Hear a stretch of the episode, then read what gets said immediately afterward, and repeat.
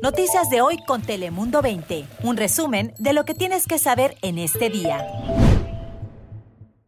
¿Qué tal? Les saluda Tania Lubiano. Gracias por escuchar nuestro podcast en este lunes 11 de enero. ¿Me acompaña?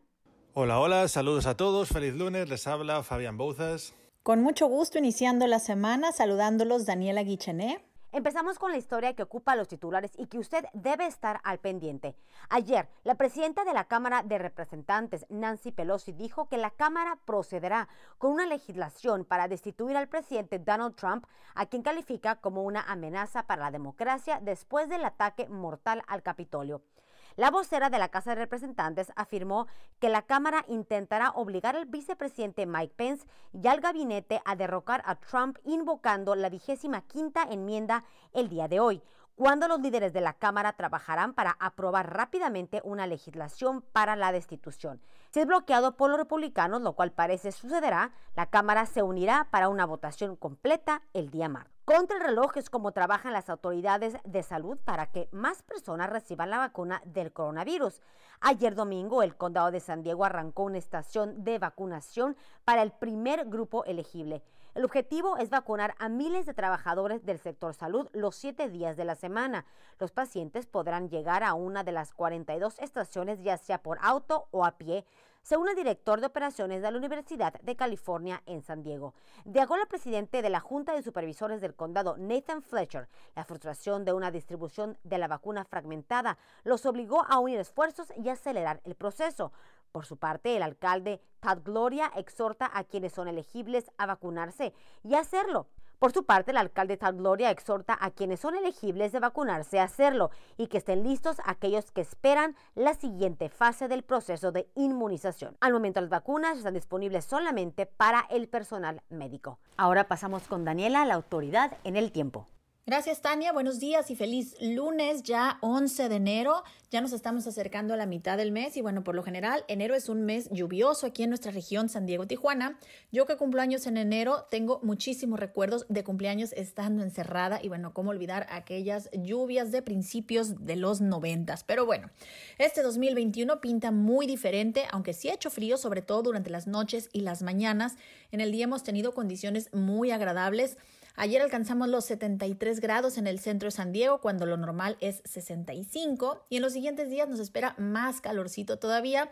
El pronóstico para hoy es de 71, por allá en el interior de 74, más hacia el este en las montañas y se va a quedar más fresco con solo 50 como máxima y en los desiertos llegarán hasta los altos 60. El peligro en las playas por alto oleaje se continúa hasta mañana a la 1 de la tarde y bueno, va a terminar justo a tiempo porque a partir del jueves las temperaturas van a ser playeras. 75 grados en las costas, entre 83 y 84 en el interior y aún van a subir más todavía para el viernes, que va a ser el día más caluroso de la semana, temperaturas de hasta 90 grados por allá en la zona del Cajón, de todo lo que es el interior del condado. Va a estar haciendo bastante calor, pero recuerden, las noches van a seguir estando frías, así es que pues aprovechen y prepárense para salir a tomar el sol durante el fin de semana. Ahora pasamos con Fabián.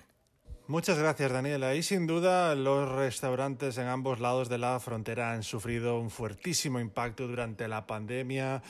Se lo hemos ido contando todos estos meses y su desesperación de toda la gente que se dedica a los restaurantes y los comercios ha llevado a muchos a operar a sabiendas de que pueden ser clausurados y esto mismo es lo que está pasando en Tijuana y otros lugares en Baja California. Las autoridades precisamente de Baja California han dicho basta y han lanzado un operativo intenso para asegurarse que estos comercios obedezcan la orden de salud pública. Para trabajadores y otros empresarios, el cierre de estos restaurantes bar han dejado en una difícil situación en este inicio de año. Ellos reclaman que en sus hogares deben seguir pagando las facturas, la luz, el agua, la renta, por supuesto también decenas de trabajadores y empresarios incluso ya se resignan a que sus negocios no volverán a reabrir.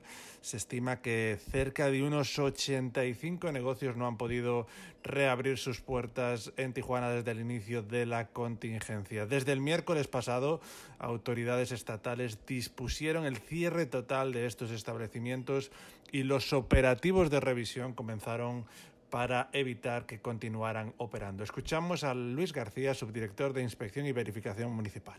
Los restaurantes bar no deben encontrarse operando de momento. Y precisamente en base a estas instrucciones tanto de la Secretaría de Salud y de la Cofepris es que estamos implementando operativos para verificar que no estén operando este tipo de giros comerciales. Estos operativos realizados tanto por Cofepris como por las autoridades municipales se han intensificado en este pasado fin de semana y, por ejemplo, solo el pasado sábado por la noche 18 bares cerraron de manera voluntaria en las diferentes zonas de la ciudad, mientras que en la avenida Revolución dos de ellos fueron clausurados. Este lunes, día importante, se llevará a cabo una reunión para presentar las inquietudes de este sector empresarial de Tijuana y buscar una reapertura, ya que son muchos los empleados que esperan poder regresar a trabajar. Depende de cómo vaya esta reunión, las autoridades podrían autorizar la reapertura de los negocios o, de lo contrario, trabajadores y empresarios deberán esperar a que baje el semáforo epidemiológico. Tania,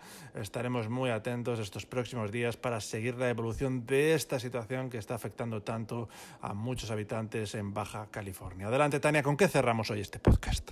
Gracias. Ahora vamos al país azteca, ya que esto, por desgracia, podría agravar aún más la pandemia en México. Y es que el primer caso de la nueva cepa del coronavirus SARS-CoV-2, que fue detectada en el Reino Unido y que sería más contagiosa, fue hallada en una persona en el estado de Tamaulipas. La nueva cepa, identificada como B117, fue detectada en un viajero internacional que llegó a esta ciudad el 29 de diciembre. La Secretaría de Salud asegura que se ha dado seguimiento a los viajeros que llegan a la entidad para buscar la nueva cepa del COVID-19.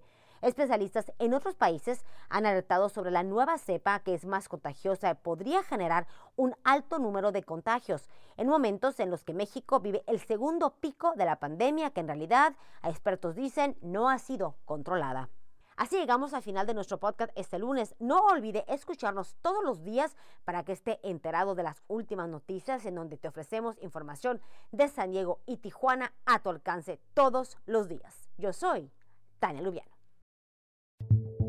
Noticias de hoy con Telemundo 20. Suscríbete para recibir alertas y actualizaciones cada día.